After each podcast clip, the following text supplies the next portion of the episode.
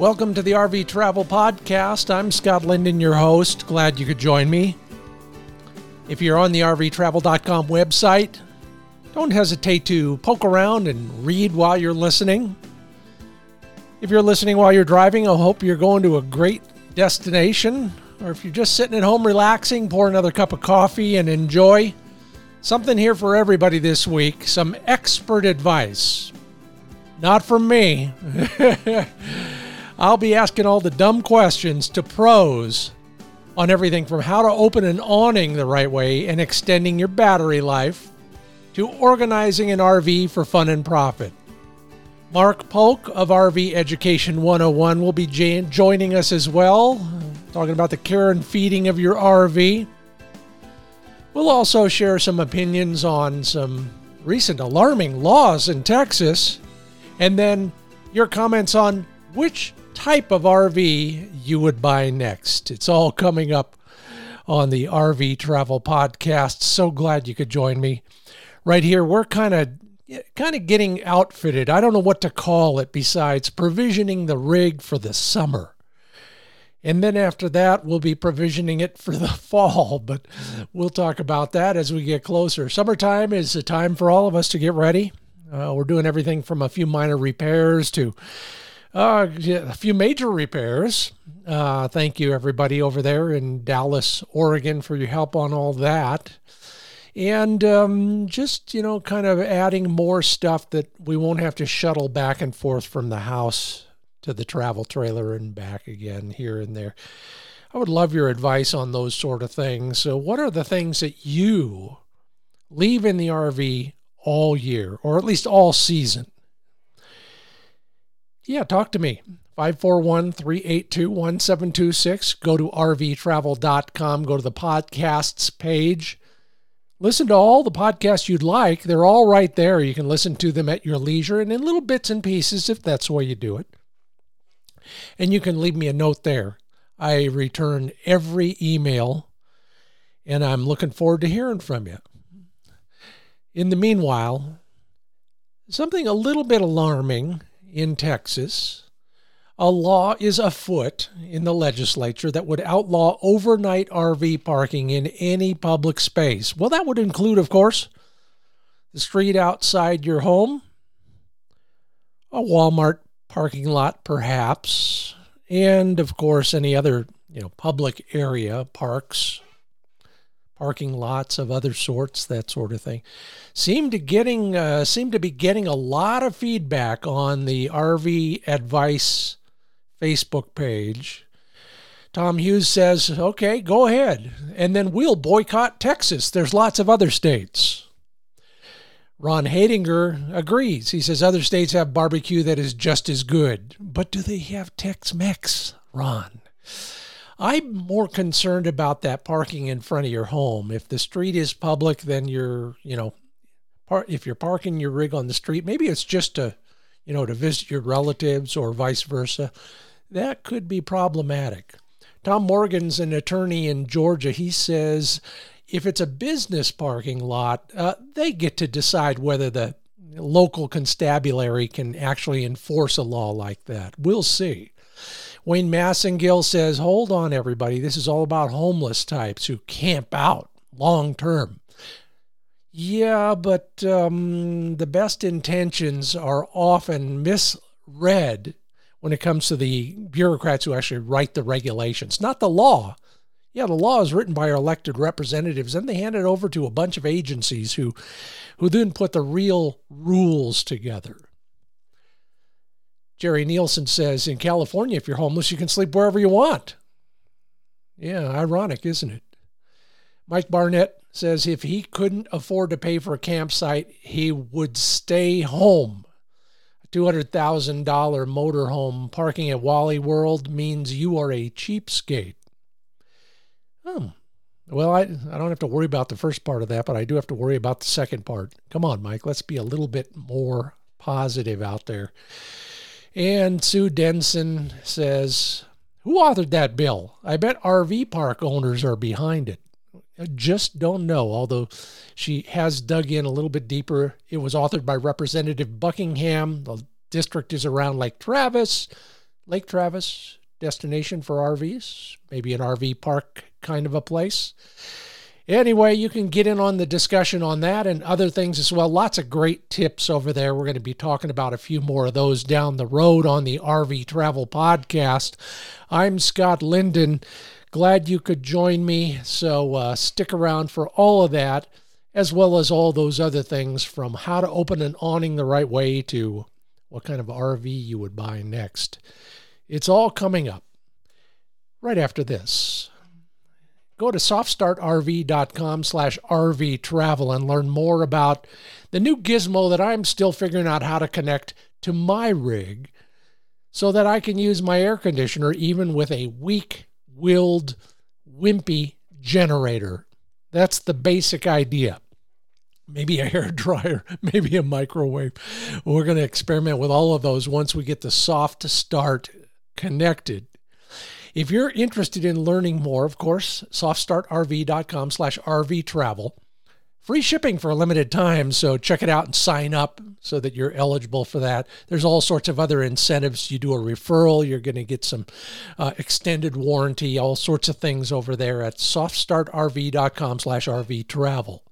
Specially designed, engineered, and tested for every type of RV, including tiny homes.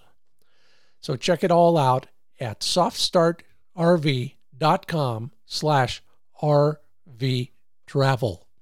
And time to welcome a new sponsor here at the RV Travel Podcast, Clear2O.com. Thank you, Keith Bernard and the team over there at Clear2O for eliminating one of the weekly hassles around here. Every time we provision the RV for our trips, my lovely spouse hauls it, well, she makes me haul in a case or two of bottled water.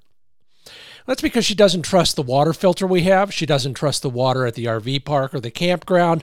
And so we're drinking out of bottles for every every drinking situation. Even the dogs get bottled water. Until now, clear2o.com. Go there and learn more about their green inline RV and marine water filters. Now, the big difference you can't see it from the outside, you can see it from the inside. It's got a solid carbon core, way different than those granules in the blue filters. You can find out more about why they have so many five star reviews. And don't forget, there's free shipping on orders over $100 in the US. Learn all about why we don't have to load bottled water into the rig anymore at clear2o.com. That's clear, the number two, letter O,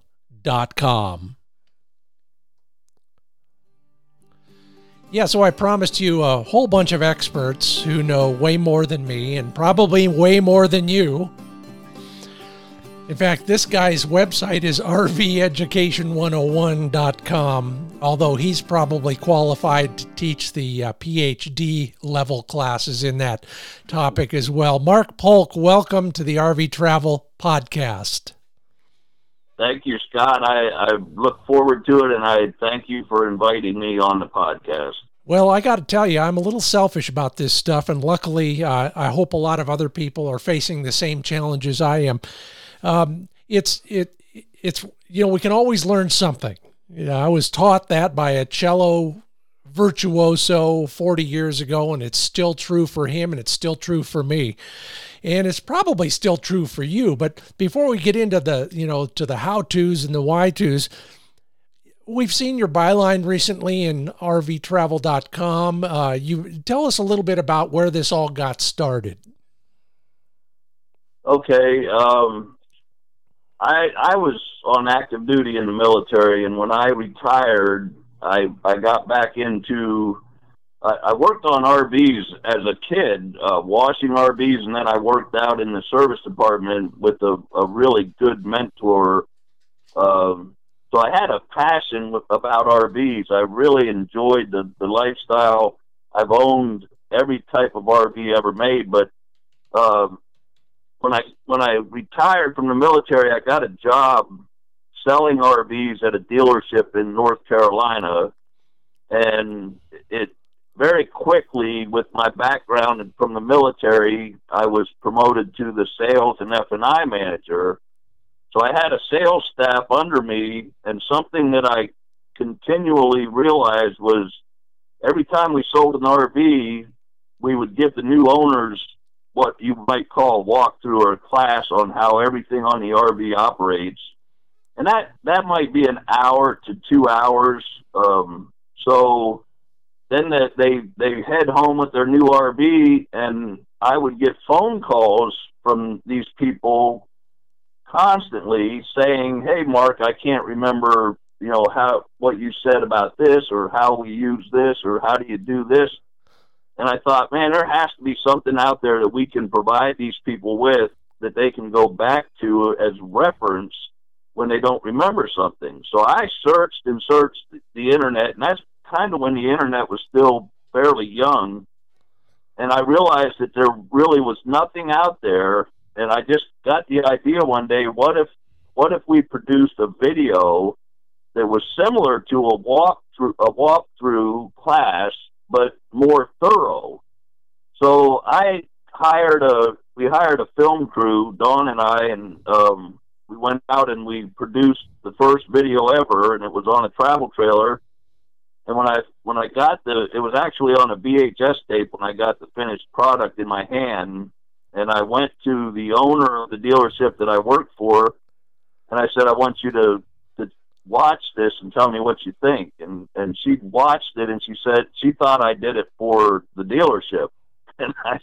I said, well, I, I have a bigger plan with it. I said, um, I think there's a need for this. It's a niche market, but I, I think there's a real need for this type of training. Uh, I've always felt there was a lack of consumer training in the RV industry, and and we have tried to fill that niche for the past two decades. Well, I appreciate that and I thank you because it's a pet peeve of mine as well. I don't care how long that walkthrough is. There's always something they forget. There's always something we forget as the customer. And down the road, I don't know anymore. does anybody actually even publish an owner's manual for for RVs? I know it's a rhetorical question, but I appreciate your work in that world, and I I bet it leads to all sorts of other things as well. But first off, you're still doing the RV thing on a tra- as a consumer, a civilian, if you will. You still do some RV traveling, don't you? Yes, we do. Um, like I mentioned a moment ago, my my um, getting started in the R with the, with RVs began with a pop up, an old uh, Coleman pop up uh, folding fold down camper, and I got hooked on it with that. So that evolved into two travel trailers, two used travel trailers. Um, we've had two fifth wheels. We still have one that's that's a destination camper down at a lot we own by the beach and then we had a Class C motor home, and that finally evolved into a 36 foot Class A, which we travel in today with our with our dogs. You're listening to the up. No, you aren't. You're listening to the RV Travel Podcast. I'm Scott Linden. That is Mark Polk. RV Education 101.com is where you learn all about what he does and why he does it and how it will help you. And believe me, it will from online training on out from there. Um, Mark, if, if you had to boil it down to one thing you love most about RV travel, what would it be? Oh boy, one thing we we love the fact that we can travel with our pets. Um, we don't like to to board our pets, um, and we enjoy the camaraderie at the, the um, you know at the campground. I mean, it's just a it's a wonderful lifestyle, and I would encourage anybody who hasn't tried it to um, maybe give it a go, even if they just want to rent an RV for a, a weekend or a week and and then see how they like it. But that all comes back to education because I've always said that if if just say somebody rents an RV, if they don't know how to use it, it's going to be a bad experience, and and it's going to be very likely that they don't pursue that lifestyle. So uh, again, that's that's we think that if if people learn how to use it properly and safely, that they're going to stay in the lifestyle. As if we need more people competing for campground space, but I understand your philosophy completely and I believe in it. It's absolutely true, especially if you think about it on a personal basis. You, the last thing you want is a neighbor who's pissed off at the RV or the RV industry. That's not not going to be fun for anybody. Uh, Mark Polk, of all the questions you get as an expert in taking care of our, our rigs, what is the most common topic? Um, what what has happened with us is we when we started this out, and, and it's evident by the name uh, RV Education 101. I I wanted to target first time buyers and teach them the very basics, like the systems you find on an RV.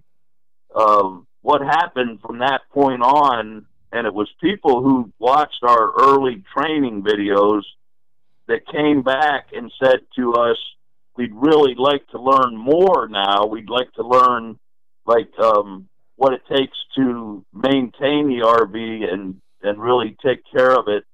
So we evolved into, you might say, the next level of of, of college education and started teaching uh, how to winterize your RV or how to store your RV, uh, all these different topics. But what what it, I think it comes down to most is after people learn how to, to do the basics and learn how to use their RV, they have a certain responsibility to understand how to maintain it. So I I think we get more questions about maintaining your batteries, um, you know, questions about tires, questions about towing and and driving a motorhome. Uh, I'd say two of our best-selling titles today are how to tow your travel trailer like a pro and how to drive your motorhome like a pro. So uh, it's kind of evolved over the years. I mean, we still target the first-time buyer, but but I think the majority of our audience now uh, are people that are hungry for more knowledge about maintaining the RV. Well, and most of our listeners have had more than one and are probably, you know, slightly versed in in the basics. But you just hit on a topic that, uh, man, I, I I would sure love to know more about how to do it. But let's start with the motorhome side of things. If I own a motorhome, how do I learn to drive? What do I learn to drive it like a pro? That one of my biggest concerns in this industry was um, when I was selling RVs was selling an RV to a motorhome to a an older gentleman and his wife or who, whoever it might might be and sending them out of the dealership with little to no uh, driving experience when all they've ever driven their whole life is a small automobile. So that was a big concern of mine, and and of course I think the RV industry, you know, fought off legislation to where they didn't want it to be where you had to go through this uh, formal driving education training to be able to even buy one. So there, there's a there's a big need right there, a niche for um, filling that. And I used to watch where there were somebody would say, "Well, there's driving school in Florida, but this guy up in Massachusetts that doesn't really know how to drive it has to drive it from Massachusetts to Florida." that that so is that learn. is that is the next uh, that is the next National Lampoon movie right there. yeah. yeah, you're right. You're right. So so our solution to the problem was learn how to drive your motorhome sitting in the comfort of your your living room at home watching the tele the, the television. We I I actually I have driven everything imaginable. When I was in the military, I drove tanks and uh, re- track recovery vehicles and five ton trucks, deuce and a half, wreckers, every everything imaginable. But I didn't feel like I was what I would consider a professional, a professionally trained driver. So, so what we did was we we located a professional tour bus driver who who came from Washington State to North Carolina, him and his wife, and we developed a driving course that I think is probably worth uh, price wise. It's probably worth three to five hundred dollars because of the information you're getting, but we sell it for forty four dollars in our in our uh, course online course. But he he, I discovered things that I never really knew, and and he taught things like really smart things that can bring awareness to what is involved in driving a large vehicle like that, like your pivot point what's your pivot point? Where is it at, and what does it mean? How is it going to help you be a better driver? Um, tail swing. When you make a, a hard left or right hand turn, how how wide is the back of that motorhome swinging out as you make that turn? And if you're too close to an obstacle like a gas pump, you're going to hit it. So we taught these techniques, and then we actually got in the the, the motorhome and drove downtown, um, talking about making right hand turns when you're in a you know a tight lane, and it covers so much information that's that really will teach you how to drive like a pro. But the day still comes when you have to go out and and actually do it. So we recommended that you know you do it find a large parking lot somewhere, get permission, take some some cones with you, traffic cones, and then follow some of the things that you learned in the course, and just practice and become a, a safe driver. You know, we talked about backing a trailer a, a couple weeks ago on the RV Travel podcast, and uh, you, those are all great bits of advice for a motorhome driver. But let's say we're in a regular pull behind trailer. What what is the one tip that you would insist people work on a little bit more that maybe gets short shrift in, the walk around or anywhere else after they buy their trailer?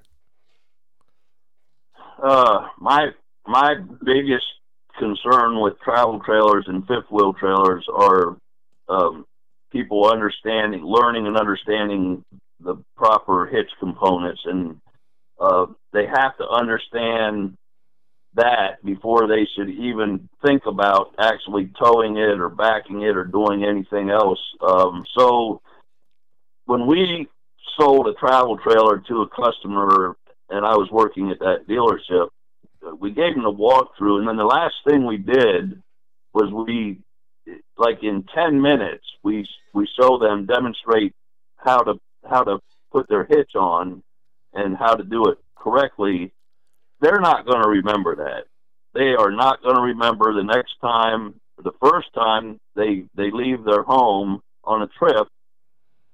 They're they're going to be confused. So uh, when we developed our tow your trailer like a pro and tow your fifth wheel like a pro, we spent a good deal of time teaching the different hitch components that are involved and then making sure they knew how to properly install those components. So number one, it's safe to tow. And then actually the same principles I just talked about with the motorhome apply to a travel trailer.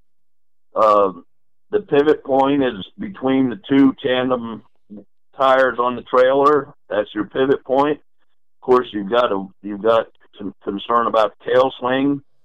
So, you know, we we bring some of those techniques into that training as well and then we just take them out on the road again and and and teach them what it what they need to know about traveling down the road and and speeds to travel at and uh, what they need to do to be safe. And then, of course, you hit on a really big topic a, a moment ago with the backing. Backing is some people have a knack for backing a trailer, and there's other people that may never um, be proficient at it. So we try to teach two different techniques for backing. I call it assisted and then unassisted. If you have nobody with you or nobody around that can help you, how you can try to do it yourself. Uh, and again, they can watch it in the comfort of their living room, and then they can, uh, if they have problem with a certain area, they can go back anytime they want and refresh refresh themselves on that topic. I love it. Uh, you're listening to the RV Travel Podcast. I'm Scott Linden, the host. That's Mark Polk with RVEducation101.com, where you can get a lot of this stuff uh, online in uh, what I'll loosely term video seminar form. Um, we're we're up against the wall here, but I do have one question because you touched on it and because I have learned it the hard way. Mark Polk, if you um, were going to give me one bit of advice about uh, uh, the the marriage between the trailer tongue and the trailer hitch, what is the biggest uh, caution or advice that you would have for us? The biggest concern you have is is uh, you want the proper amount of tongue weight. Um, if you just if you've ever seen somebody drop the trailer on the the hitch ball and and you stand back and look at it, and the lowest point in that line is where the hitch is on the ball, that's a problem. You've got too much weight on the rear axle of the tow vehicle, um, and you have to correct that. So that's where a weight distribution hitch would come in.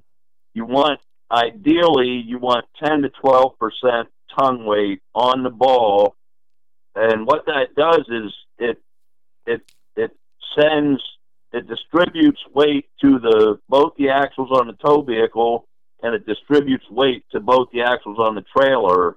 And not only does it put you in a straight line, but with that proper weight distribution, it's it's 100% safer to drive down the road. And that now, that's not getting into sway control and all that, but just getting the proper amount of tongue weight is step number one.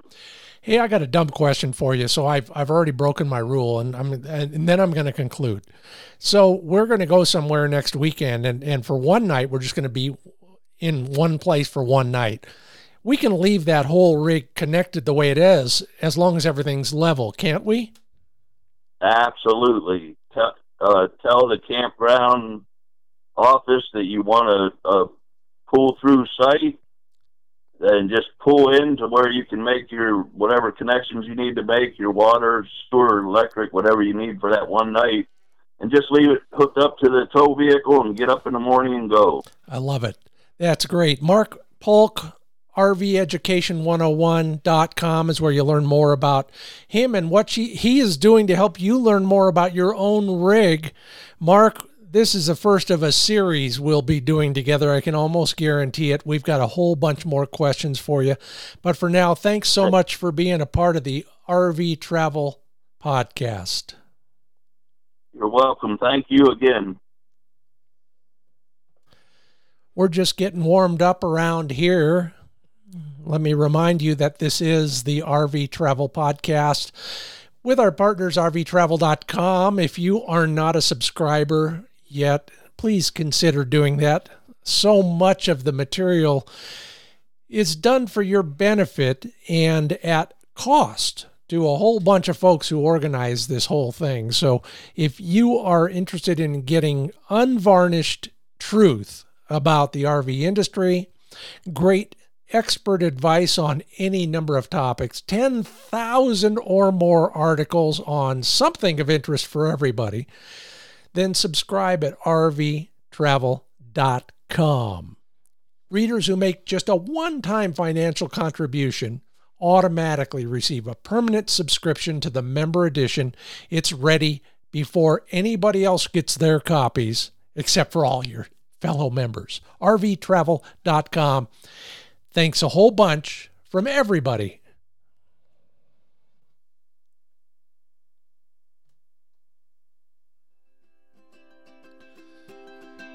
Yeah, so I'm the world's worst organizer, and it's, uh, you know, I talked about it earlier, but uh, we're trying our best. Uh, but I thought if I'm going to get some help on this, I should go to the experts. And so, poking around on YouTube, I found Brian and Aaron at 5 to Go. By the way, that's also their uh, website address, 5 number 2 go.com, 5 to go.com. Brian and Aaron have uh, have focused on this in at least one or two videos, and I thought it would be of interest to all of us to learn more about it. So, Brian, calling, we're we're talking to you from your RV. Where about where? uh, we are in Central Florida, just outside of Disney World. Oh my God!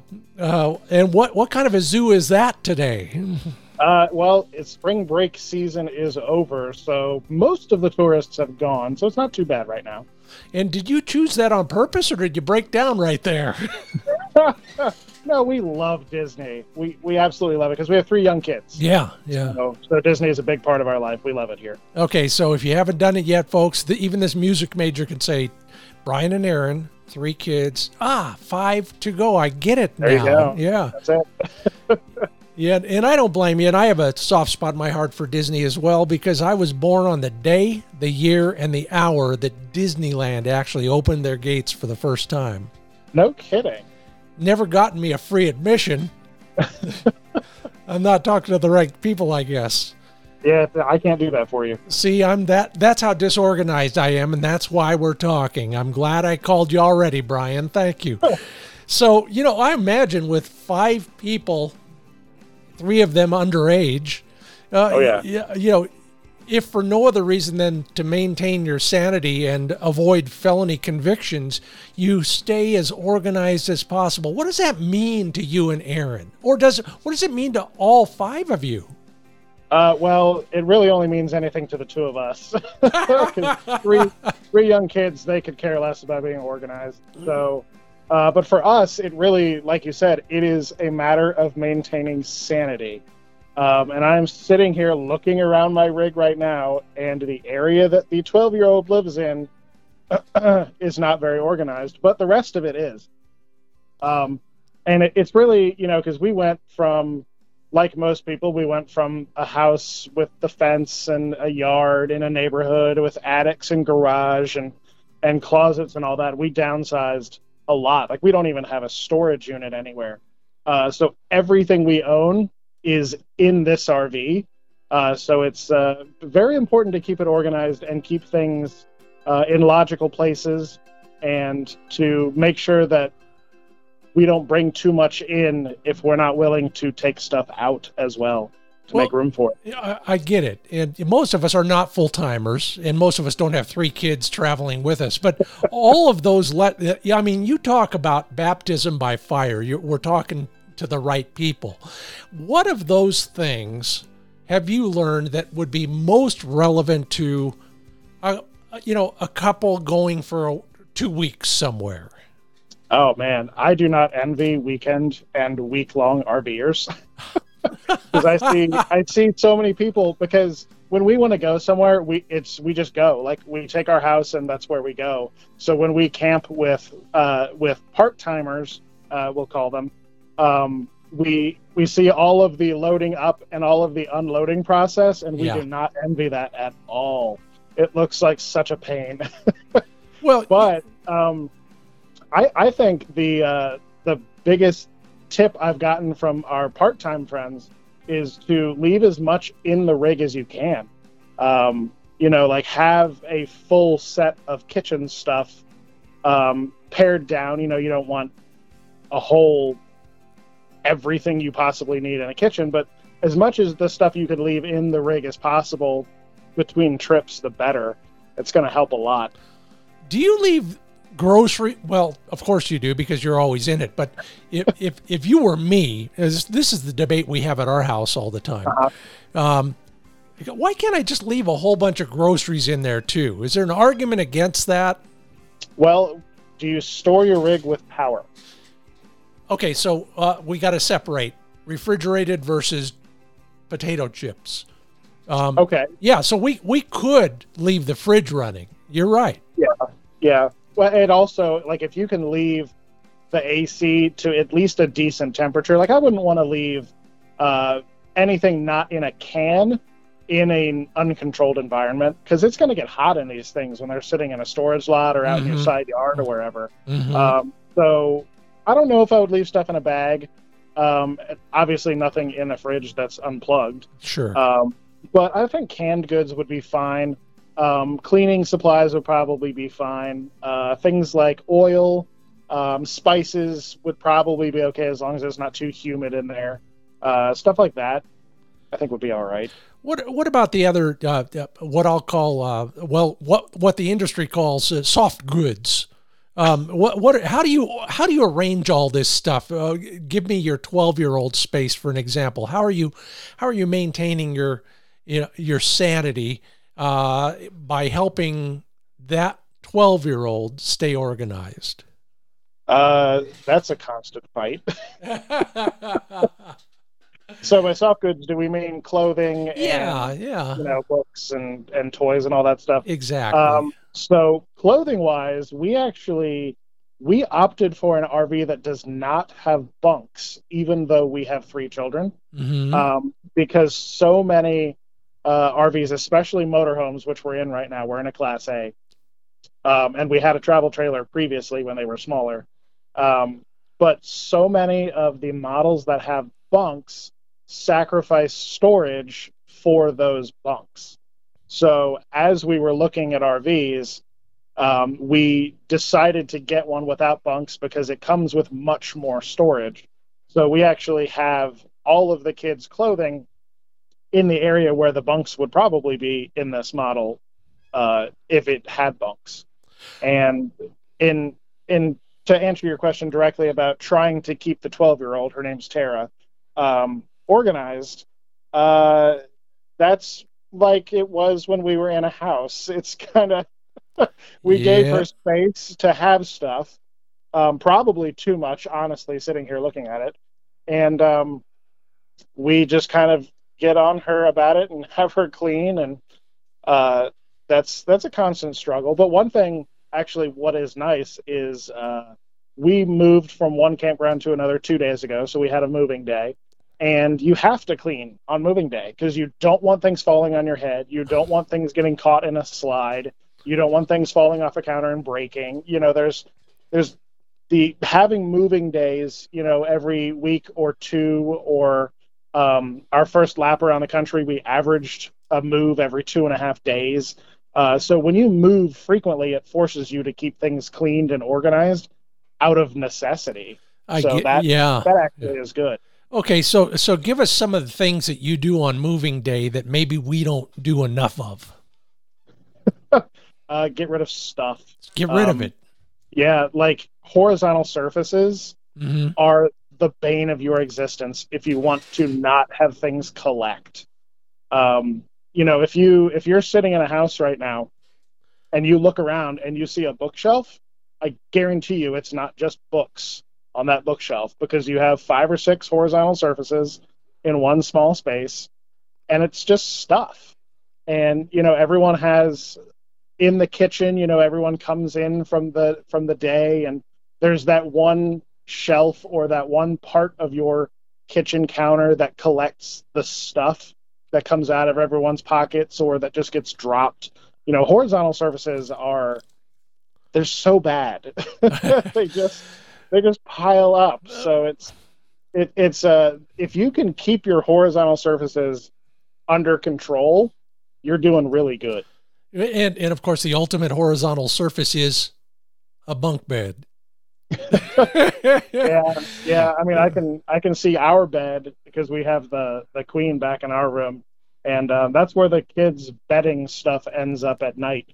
Um, so we kind of we try to keep all that stuff together. But I have seen Yeah. some rigs with bunk beds where you know it kind of serves double duty as, or maybe even triple duty as a place to sleep, a place to store things, and a place for the kids to play. And uh, I, I imagine some of those can get pretty rough pretty quick. Yeah, and, and I get it. And we've had a couple bunkhouse models ourselves, and, and we, we we've never had kids, but we found all sorts of other uses for them. But I think you're absolutely right. But it begs the question, and whether it's hunting buddies or three children under the age of twelve or whatever, where do you sleep everybody then? Uh, so my wife and I we sleep in the the master bedroom, uh, which has a an RV queen, um, which is a little shorter than a normal queen. Um, and then this motorhome does have the the bed, the loft bed over the driver and passenger seat up front here where I'm sitting right now. Uh, so our 12 year old sleeps there by herself. Um, and then the littles, we'll call them, uh, Brooke and Ben, they are five and six. Uh, they sleep on the dinette converted to a bed and the couch. Sure. So they all they all kind of have their own spaces. Okay, and and so in the morning though, the first thing everybody has to do is is basically stow everything. You mean the first thing I have to do? Yeah. let's not let's not kid around here. Oh, no, no, uh, I get I get it. Uh, all right. So so yeah, no. So when everybody gets up, I move the bedding and the beds or the pillows and you know the stuffed animals and stuff in onto our bed uh, and then I raise the 12 year old's bed up to the ceiling because um, technically I'm sitting in my office right now, which is the driver's seat just sure. swung around on a table mm-hmm. or with a table. And then, you know, we get the couch cleared off and we get the dinette cleared off and put back into dinette mode with the table up. Um, so yeah, that's that's every day, and it seems a little overwhelming. Um, but again, if you stay on top of things and you keep things cleared off, it's really not that uh, not that bad to switch stuff around. No, and I can imagine it. You know, in a in a in a rig that long, you can get some pretty good momentum going when you're trying to slam that master bedroom shut with all that stuff on the other side of the door. Yeah. Uh, let Let's get practical. If you if you had a if you had a uh, you know a, a budget and you needed to go out and buy some stuff that would help you organize better. Mm-hmm uh, whether it's Walmart, Harbor Freight, or somewhere in between. IKEA. Uh, okay, good. Okay, there we go. What are those? What are those things that we can get the most use out of? Um, I am a big fan of bins and uh, like subdividing drawers and cabinets. Um, there's a, a, set of bins um, that show up on our videos pretty frequently um, that we use in our pantry and in several other areas around the kitchen. And it's just, it's a nice way to, one, keep things from rattling around in drawers. You know, when you're going down the road, it'll keep things from being loud or keep things from breaking, you know, if you can keep things a little more contained. Um, but we also have found really skinny bins that fit into uh, the two well, not two. We have one medicine cabinet in the rear bathroom, and then the middle bathroom has shallow cabinets. And uh, so we have little skinny bins in there just to help keep things a little more organized. Um, so if you don't do anything other than just separate things a little bit, it's like, I guess a good analogy would be your silverware drawer do you have a big empty drawer that is just full of knives and forks and spoons? You really or, want my answer on that? or, okay, maybe most people uh, would have like a tray in there that has the knives and the spoons and the forks kind of in their own little cubbies, right? Yeah, yeah. So it's kind of that I on a it. macro yeah. level. And I do. Where, I do that yeah. in the back of my pickup, of course. I got a truck vault, so I can do all, and I've learned that exactly. You know, yeah, just little walls in between things uh-huh. really, uh, really help. Um, a huge difference. Okay, help me with this one. My wife was so kind that she bought some, you know, uh, what do they call it? Uh, some assembly required sh- shelf slash racks uh-huh. for our kitchen okay. cupboards. You know, so all the cans are in, in nice, neat rows and they slide down, you know, and they roll out just like the beer uh, cooler at the 7 Eleven store. Okay. They don't work worth beans. In fact, by the time I get some, the places I go, go, they fall apart before we get there. So, uh-huh. so how do you, how do you and Aaron, at 5togo.com. How do you how do you maintain uh, some semblance of order in the kitchen cabinets?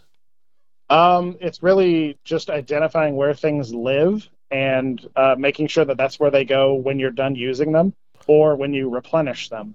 Well, they're, so, but they're so so tall. You know, I got I got yeah. a foot and a half of space in a cabinet that's holding a six inch tall can. Yeah. How, how do so I make multi, multiple level storage out of that? Yeah, we actually have the same thing, and that is truly a struggle. Like having too much vertical space in a cabinet is a real pain because your initial instinct is let's make more shelves in there. Yeah. But then you you you get stuck with a space that won't fit like a bottle of syrup or a bottle of oil that's too tall for that shelf and then you're kind of shooting yourself in the foot by by making it too rigid of a system. Yeah.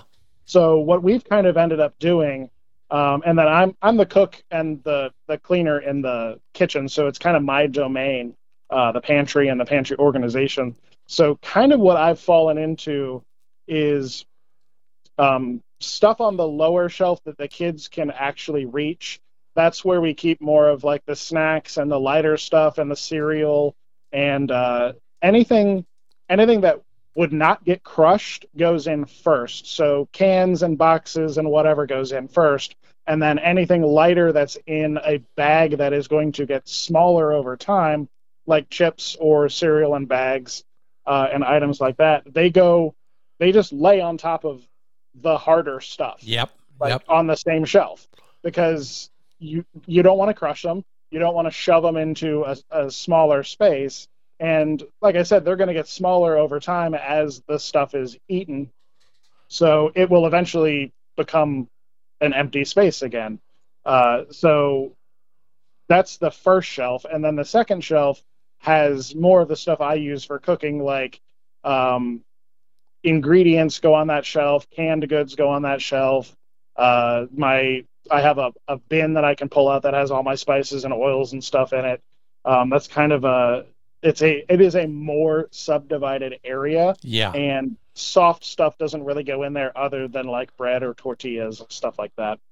Great. so it's really just a matter of kind of it, it's really divide and conquer. It's figuring out what works for your space. And there's as much as big companies think they're going to make a lot of money off of it like you know bed bath and beyond with all those clever organizational systems they don't work. It, it really you gotta you gotta use your space the best you can without sticking yourself into something where you know can number three doesn't fit because what are you gonna do then yeah, exactly.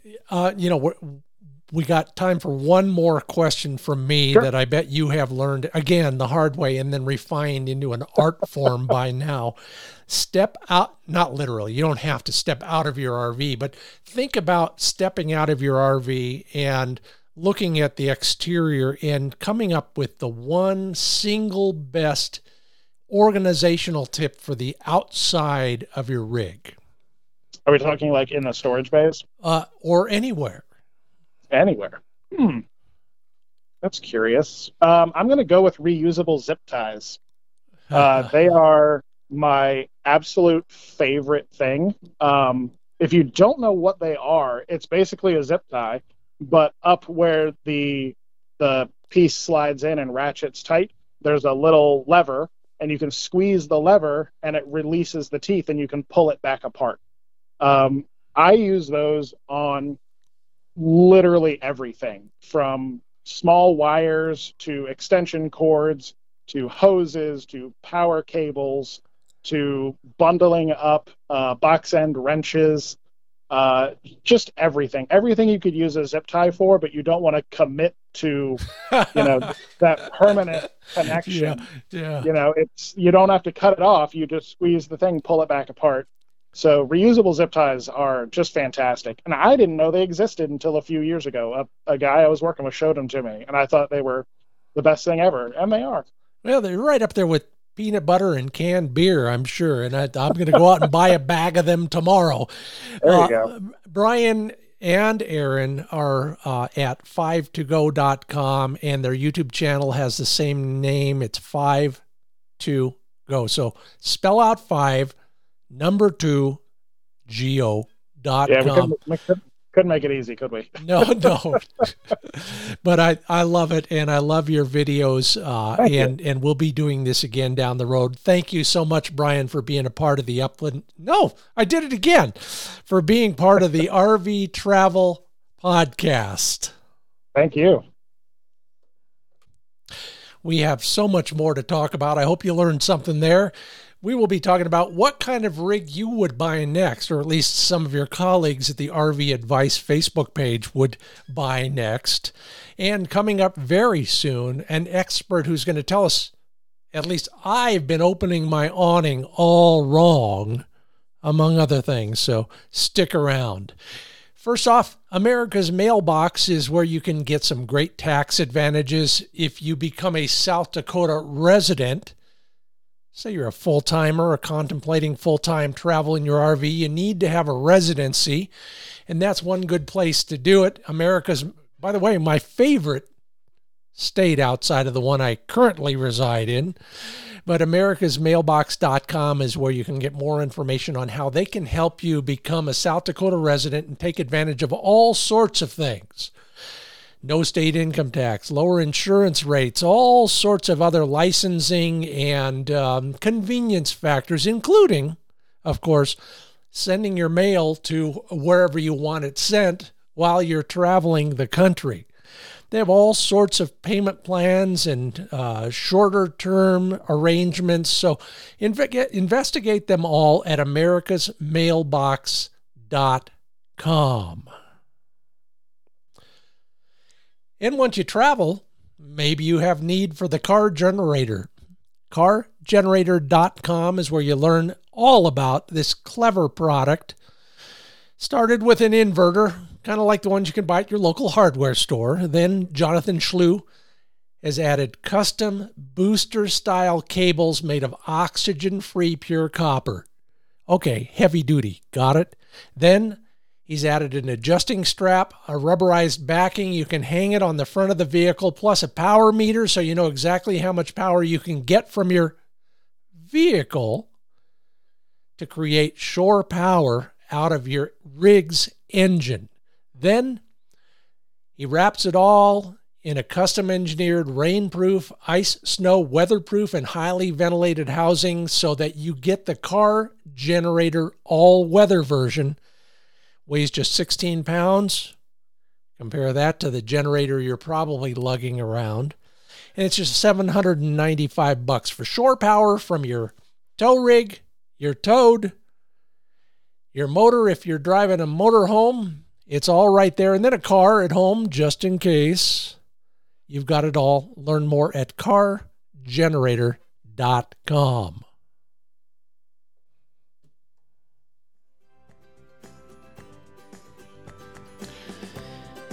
Yeah, the expert opinions, the knowledge, the wisdom that comes with it, just piling up here at the RV Travel Podcast. Uh, joining me right now, one of my favorite YouTube personalities, I guess we'll call him that. Uh, Josh, the RV nerd at Haylett RV. Josh, welcome to the RV Travel Podcast.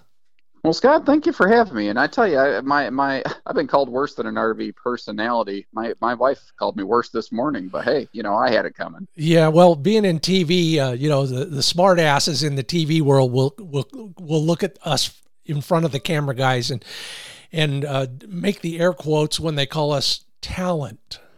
But, fair. I'm the first to, de- to deny that title, but but here we both are for what it's yes, worth. Sir. You know, you're over at Haylett RV, that's in Coldwater, Michigan, but you know, you reach every dank, dark corner of the world via your YouTube channel. So anybody who's looking to learn more about stuff like this, Haylett RV on YouTube, or go to Haylett with two T's, RV.com. I'm sure there's a way to get from there to the YouTube channel. Josh, how did you get into this business? Well, um, by accident, basically. Uh, before I worked here, I was a, a, clerk at Yellow Freight Line, the trucks that say yellow, but they're actually orange. Um, I always wondered about that, by the way. I can give you the history of it. Maybe we won't subject the viewers to it here since yeah. we have limited time. But um, uh, my uh, I, am a son of the boss through marriage. I'm called an SOB with a PhD, son of the boss whose parent had a dealership, and I was doing my own thing. But he needed a new website, and that's actually my education. Um, I've got a BS and CS, computer science, and uh, I said, you know, I'm I'm really not enjoying logistics. It was 2009, which was a very very hard time for a lot of things, especially logistics. And I came on as a temporary employee to build us a new website, and I had no certain future with the company.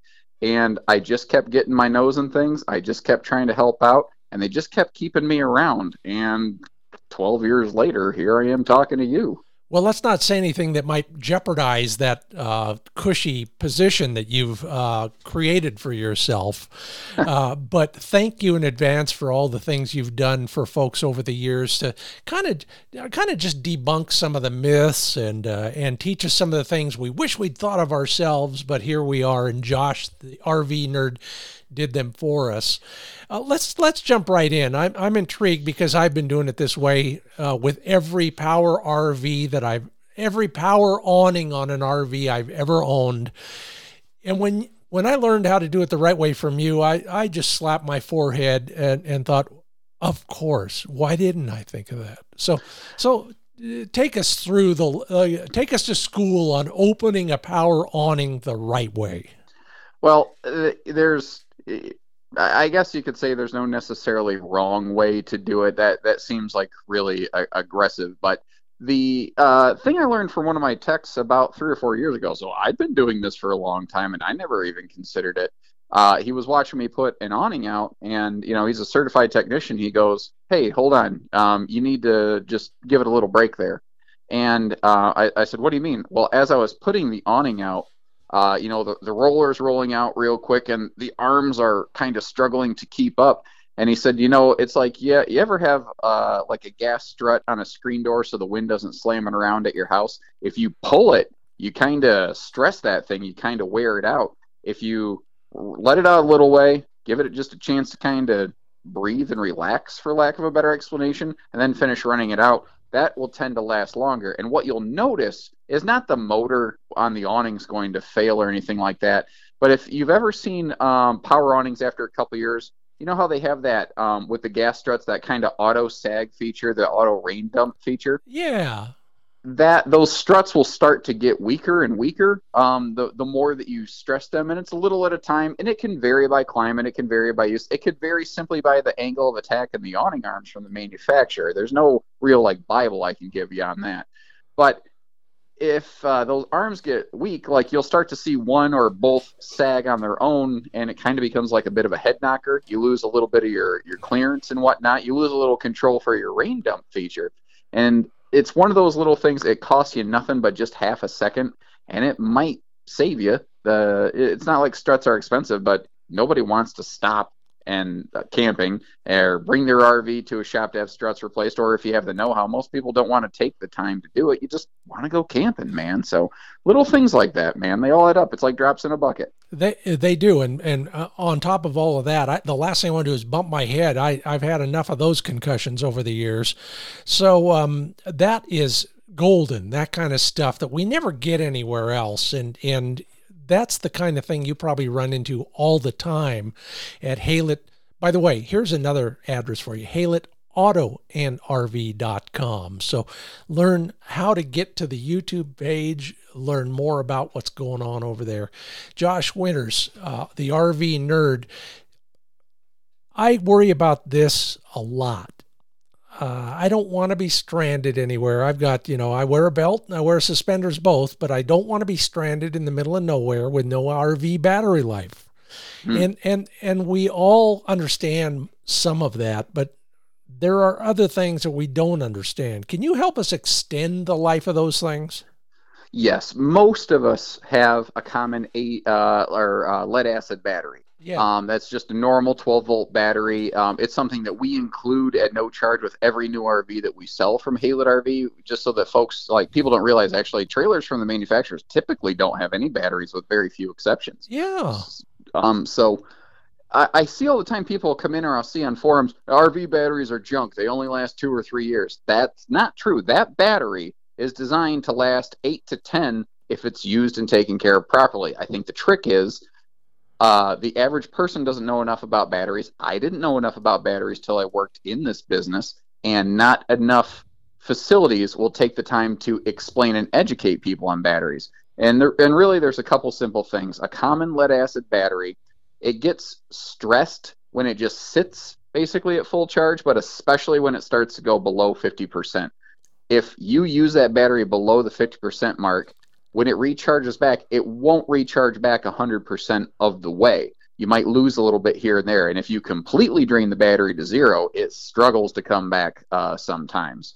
So, biggest thing here is if you're not going to be using the RV for an extended period, disconnect it, even if that mm-hmm. means just opening the box and taking the wires off, because sure. there's always something drawing off that battery inside the camper. And new campers have so much flipping technology that uh, you know they got all these cool touch screen pads and stuff. But even a simple camper, a basic entry level camper, has um, 12 volt circuit panels that are in standby. They don't turn off. Like even your stereo is mm-hmm. slowly mm-hmm. sucking juice off that thing. And after a couple weeks of just being in storage, your battery's dead, dead, down to zero, and that's real bad. Um, you know, when you have the battery on the tongue and you plug it into shore power, you don't think about it because the converter's picking up the slack and recharging the battery, and you've got power from the park. But if you're going to go boondocking, you're going to go traveling, or if you're trying to get hitched up and you want that power tongue jack to work, you want to make sure that battery is going to be there. So adding a disconnect is a good way. Simply removing the battery if it's going to be in storage is a good way. But a major thing for me, especially being from the Midwest, is when you put the camper away for the season and you give it the old pink drink of death, you know, at the end of the season, you've got to uh, pull the battery off of that thing, bring it inside uh, a place like a garage, put it on top of a wood block. Don't put it directly on the concrete, and then get a little battery tender. You can get these things for like 20 bucks at your local hardware store. Plug it in, fire and forget kind of thing. like the old Ron Popeil, set it and forget it. Okay, and, so a trickle charger, if you will, and I don't know if it's quite the same thing, but only when it's disconnected and in a warmer location. Well, if you're not going to be using the RV for a while, uh, you, you, you know you just probably need to disconnect it if you're in decent weather. If it's yeah. going to be colder, you really want to get that thing pulled off and taken out of the the direct cold, like those polar vortex things that we've had. Yeah, I've heard you about wanna, those. You, yeah, I'm sure everybody has. They're actually really still affecting the RV industry today from a part shortage standpoint, but that's an entirely different story for an entirely different day.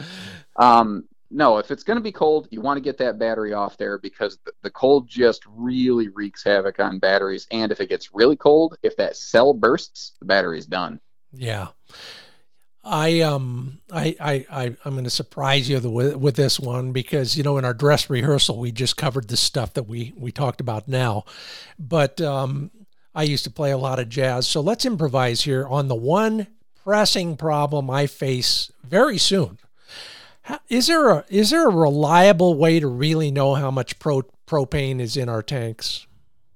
There's a couple little things you can do. The short answer is yes, but not by default by just looking at it because they don't have a meter. Yeah. Um, very inexpensive. You can get them off Amazon. Probably go to any RV part store. There's little um, gauges that you mm-hmm. can just you know you can unhook it from the camper, hook it onto the tank, and it'll give you a pressure readout. There you go. Um, there's also these like uh, tape yeah, things. Like yeah. you can you can tape up the side of it, and it will roughly read the visual level of the tank. And another thing you can do if it's kind of cool in the morning or something like that is just look at the condensation on the tank, and you're going to very clearly see a condensation line, kind of indicating where you do still have liquid propane versus empty air inside that bottle.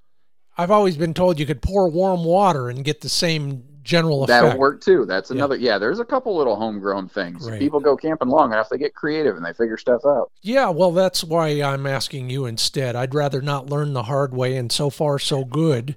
Um, that's a knock on wood once again here. Josh, the RV nerd, learn more about what he's doing and what they're doing at Haylett RV on the YouTube channel there or Haylett Auto and RV.com. Josh Pleasure speaking with you. Thanks for enlightening me again, and thanks for being a part of the RV Travel Podcast.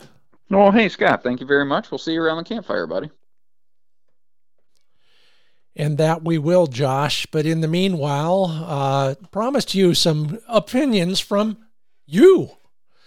Some of the followers over there at the RVTravel.com Facebook page, RV Advice. If you want to learn more about all of the Facebook pages, just go to rvtravel.com, click on resources. In the upper left hand corner of that page is all, you know, a link to all the RV uh, travel.com Facebook pages. Something for everybody there. I love RV advice. And I asked a little while ago if I could, I, I said to all of them, if I could do it all over again, I'd buy what kind of RV instead of the one I own. And the answers were fascinating. Sylvia Steiger says, I have exactly what I want. Not too hard, not too soft, just right. I love motorhome traveling, she says, and to be able to access her RV without getting out of her vehicle. And I don't blame her. That's a great move, and it's absolutely true. Heidi Love Anderson had a Rockwood Geo Pro, loved it, first camper, first issue, single axle. So if you're shopping, maybe that's something to remember. Caught some wind, wasn't pretty, and it was in the place where I had my problems too, Wyoming. So they they got wow, they got the big the big dogs now, a Freightliner Airstream Interstate.